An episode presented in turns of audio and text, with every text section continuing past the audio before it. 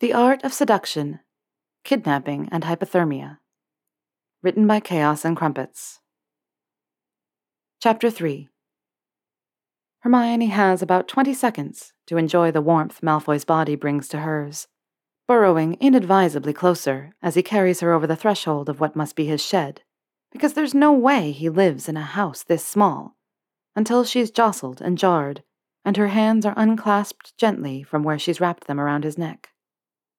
Then, before she can really process what's happening, he's lowering her down, and it's simultaneously lovely and uncomfortable because it's warm, but also it's wet. Wet? What the fuck, Malfoy? She practically roars as she understands what's happened. You could have taken my bloody coat off. Because he's put her in the fucking bath. The copper one, which stands in front of the fire. It must have been full before she left, because it's only warm, but it's somehow perfect for her now twice frozen limbs. Still, it doesn't stop her outrage at being subjected to this unprompted dunking. I'm sorry, Granger. You were objecting quite vehemently to the declothing. I thought you might see this as a better option. I can help you out, strip you off, and hold you against me again, if that's preferable. She sputters. What am I going to wear? I have an abundance of these shirt things you were so unsure about. I'm happy to donate one to you. I don't want to wear your fucking flannel. Nobody under the age of sixty does.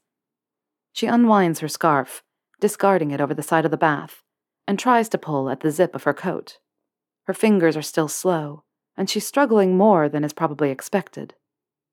She exhales a sigh of irritation as he does it for her pulling her forward to remove her arms with surprising care, and then pulling off her jumper for good measure. What? he asks, in response to her wide eyed stare. Good wool care is more complicated than most people can appreciate. She refrains from asking him how and why he's come across this information. The Draco Malfoy she's familiar with probably discarded his house elves after a single use, never mind his clothes. The more important point, however, is that this leaves her in just her bra, once she's pulled off her boots and socks with some difficulty. Which would be fine, but for the fact that her nipples appear to be very confused about the rapid temperature changes, and are, as a result, uncomfortably erect. He couldn't miss them if he tried. Covering them with her palms, she comments, You seem to be coming up with lots of inventive ways to see my boobs, Malfoy. You're coming up with lots of inventive ways to show them to me, she lets her arm fall to the water, ensuring the splash is large enough that it hits him where he's arranging her clothes in front of the fire. Malfoy sighs, a long, suffering breath, and brings his hands to his chest, large and yet still graceful. She's so fascinated by their quick movements, she doesn't even object to what he's doing until his shirt has parted to show his chest. What are you doing? Please, Granger. You've been trying to get me to do this since you woke up. First the questions about my shirt, now the splashing. I'm just giving you what you want. You're welcome. She realizes he's managed to delude himself into thinking she wants to see him topless. Absolute delusion. Absolutely. Delusional Draco. This is not what I. I just explained to you how seriously I take my garment care. And what do you do? You wet my shirt. You're terribly transparent. He's so pleased with himself, and she tries to tear her eyes away from the rapidly lengthening fissure in his shirt. But she can't. It's impossible, because there are delicious pectorals to gaze at, and abdominal muscles, and two crevices which run into his trousers, pointing like an arrow to another part of him she's now curious about. And it's all completely mouth-watering. Stop, she suggests, but it's so weak. It's more like a question, really. He knows. That annoys her too. And then, because life really is unfair, for the first time since she's been here, he actually does what she asks, smiling cruelly as he retreats to the bed and leaning back on his hands, looking like a catalog model. Albeit for a catalog that only sells clothes for lumberjacks and wizened old farmers. Which makes her sad because there's something terribly disappointing about this task. Any task. being left half done. She wouldn't leave a report half written, or only brush half of her teeth. Why is he doing this? It's unsatisfying in so many ways. He looks so happy with her discomfort that all she wants to do is turn it around on him. And she knows it's probably a little batshit, but he's already seen her naked, and at least this time she'll get to see what he thinks, because her boobs are said in some circles to be a sensation, thank you. Much better than Malfoy's abs. She has to admit she doesn't have any of those pelvis muscles, but she does have a round bottom, and people seem to like that, too. So she stands up in the bath and peels her wet trousers from her legs and throws them at him. She's absolutely thrilled when he doesn't even follow the direction her bra takes when she chucks that across the room, too. Eyes fixed with worshipful focus on her and only her. Then she calmly sits back down and attempts to affect an air of sexy nonchalance as she begins to rub soap over her shoulders. Her victory comes when Malfoy grabs his coat and shirt still unbuttoned, wrenches open the door. She knew it was stiff, and ventures out into the snow. This is all well and good, and she's basking in her glory, right up until the bath water starts to cool rapidly, and she has no towel and no clothes, and her options are remaining in the basin or sitting naked. Well, she has knickers on, waiting for him on his bed. Because Hermione is many things, but an unapologetic rifler through people's drawers and cupboards, she is not. Never, under any circumstances. Wondering if he meant to leave her with such a conundrum, she grabs the blanket from the corner where she'd thrown it earlier in her rage and moves to the window, wrapping it around her shoulders as she goes.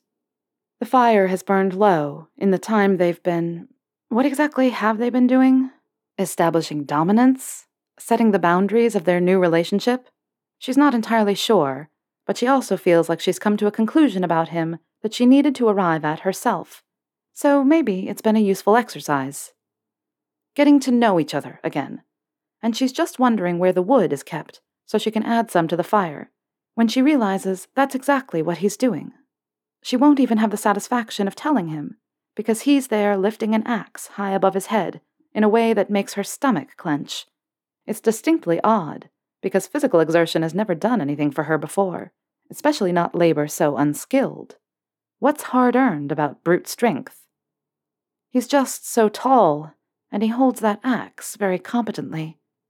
The snow continues to fall, although it's drifting gently now, instead of the hammering it had been giving her face earlier. She doesn't even know how long she's been here. She thinks it must be almost a full day, given that the sky is beginning to darken again. Determined to make herself useful, she sets about boiling the kettle. Ah, he says when he walks through the door, eyeing her ensemble. Just what we need. More wet material. Well, you didn't leave me a towel or. So you thought. I know. I'll dampen the thing we need to keep us warm tonight. There are at least two other blankets on that bed, Malfoy. That patchwork one is a comforter, Granger. You can't. It's decorative. Merlin, I thought you were meant to be intelligent. Your textiles know how is very much lacking. Believe it or not, Malfoy, the knowledge I have collected expands to things other than materials, their uses, and their care. He nods seriously. Your poor jumpers. She doesn't answer him, because this is encroaching on what might be normal conversation territory, and she certainly isn't ready for that.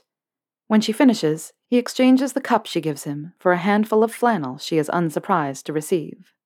She manages to get it buttoned beneath the blanket, turning her attention to the second garment.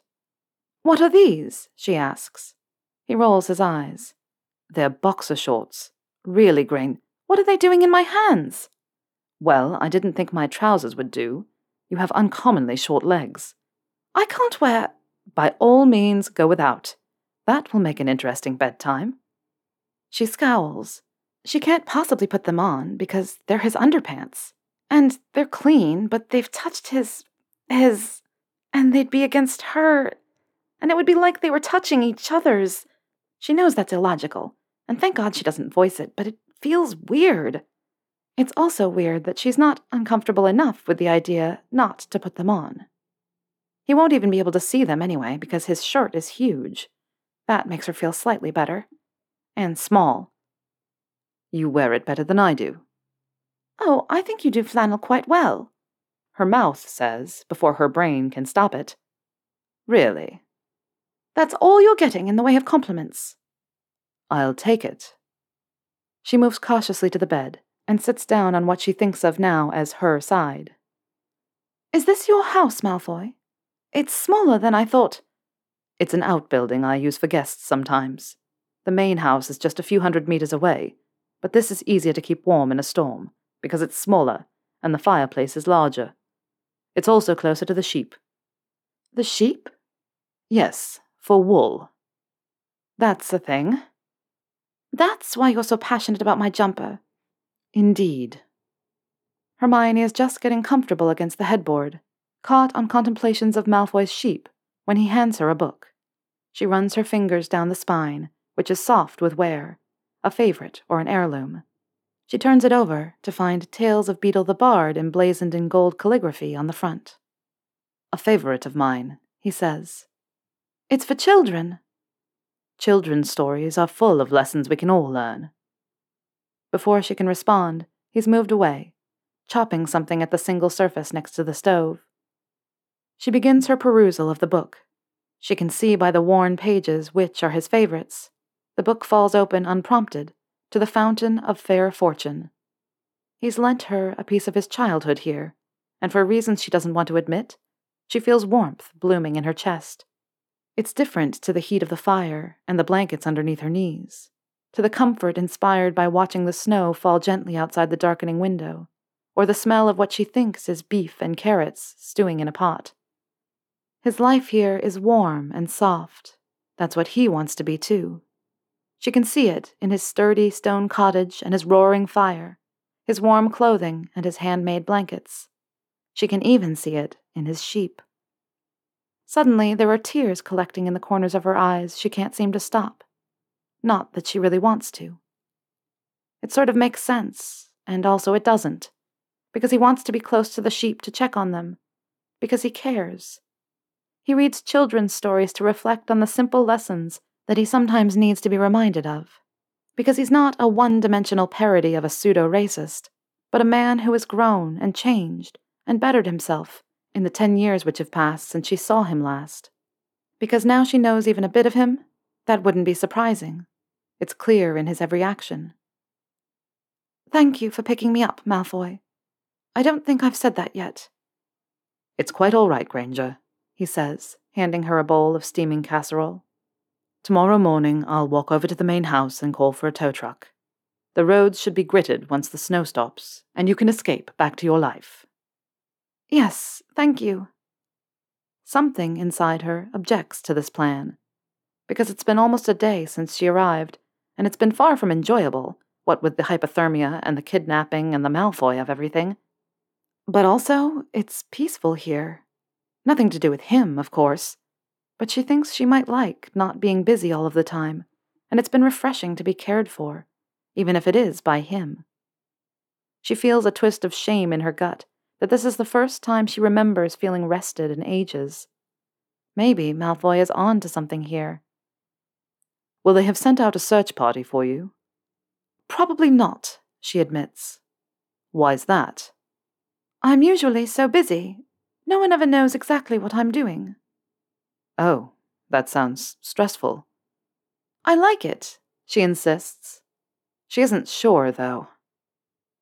Once she's finished her surprisingly satisfying meal, she announces, I'm going to need to go outside to, uh, visit the facilities. Malfoy makes a great fuss of dressing her in his trousers, which are too large, and his coat, comically bulky, and hat, which falls low over her brow, and watches her as she trudges her way to the toilet through the snow. She admits this is probably because she hasn't got a good record for walking in the last 24 hours, and she doesn't even feel particularly offended by his supervision. He holds the door open as she comes back through, smiling with relief, and he helps to extract her from the many layers he bundled her in. It's nice and silly, but also caring. And then there's a moment a moment which hangs between them, just as he's pulling off her hat. Because his thumb brushes her ear and then her jaw, and suddenly they're lingering. His touches have lost the briskness of practicality. She feels him running his fingers through her hair, no small task, and his gaze meanders to her mouth. She only knows that because she's been cataloguing the softness in his gaze as the seconds have hung between them. She's just as bad because she's looking into his eyes, and it sounds cheesy even to herself, but she's completely stuck. She couldn't look away even if she wanted to.